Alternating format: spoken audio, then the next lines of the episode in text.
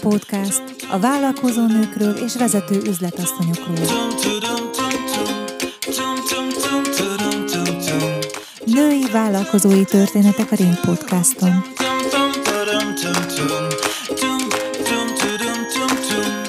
Iratkozz fel a Ring Podcast csatornájára a Spotify-on, a Google Podcaston és az Apple Podcast alkalmazásokon.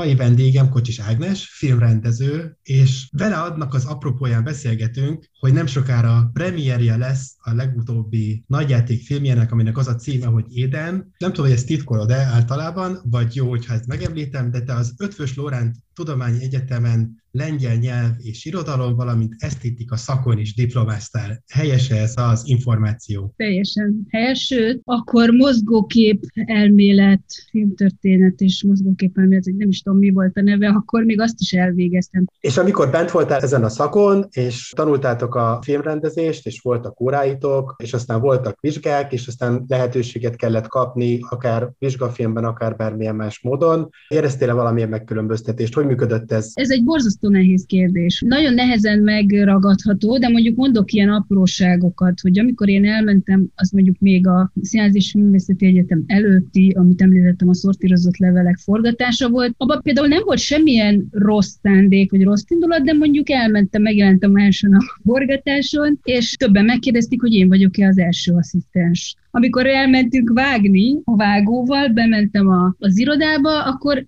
egy, hát sőt, ráadásul ott aztán később mondta a vágó, hogy végig azt hitték ott, akik ott dolgoztak, vagy hát egy jó darabig, hogy én a vágóasszisztens vagyok. Hogyha férfi lettem volna, akkor nem gondolták volna, hogy vágóasszisztens vagyok, nagy valószínűséggel. Ezek ilyen viccek hangzanak el, hogy nők ne legyenek filmrendezők, akár az egyetemen, viccből. De ez tényleg így van, hogy minél komolyabb a dolog, most már az van, hogy csináljanak ők is valamit, persze, mert aranyosak, de azért a drágább, fontosabb dolgokat mégse. Nálad ez hogy szokott felépülni? Hogy fogsz bele egy produkcióba? Egyáltalán te fogsz-e bele, vagy pedig egy produkciós cég az, aki belefog ebben? Hogy működik ez vállalkozási oldalról? Magyarországon elég érdekesen alakult, itt kicsit máshogy van, mint más országokban, amióta a Vajna... Más országokra úgy érted, hogy mit mondjuk az Egyesült Államban, mint Hollywood? Nem, hát bármilyen más országban. Az Egyesült Államokban teljesen máshogy van, de ugye úgy működik, Európában vannak állami alapítványok, ahogy itt Magyarországon is volt régen a Mozgókép Alapítvány, aztán volt a Filmalap, és most ugye Filmintézetnek hívják. Minden országban vannak ilyen állami alapítványok, amelyek gyakorlatilag az adófizetők pénzéből a kultúrát támogatják, a filmgyártást támogatják. Ez úgy néz ki, hogy egy producer mondjuk cégével pályázik, mondjuk azt mondja, hogy itt van ez a film, ezt megcsináljuk, pályázik pénzre, akkor más országokban kap egy összeget, de neki több helyről kell összeszedni a teljes költségvetést a film filmhez. Azt a pénzt nem kapja meg egyben. Magyarországon nagyon sok esetben a teljes költségvetés összegét megítéli a film alap, vagy a filmintézet. Ez itt a Ring Podcast.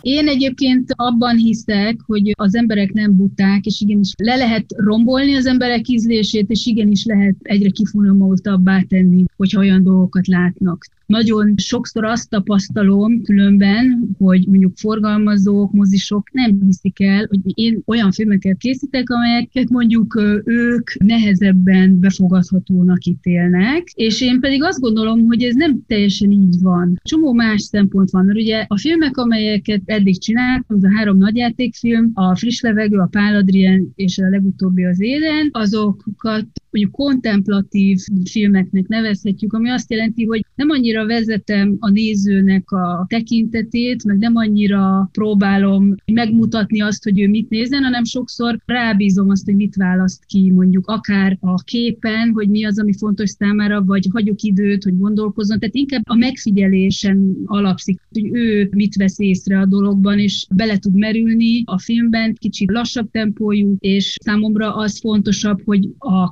képekkel, a beállításokkal milyen lélekállapotot tudok mondjuk előidézni. Ring Podcast a vállalkozó nőkről és vezető üzletasszonyokról. Női vállalkozói történetek a Ring Podcaston.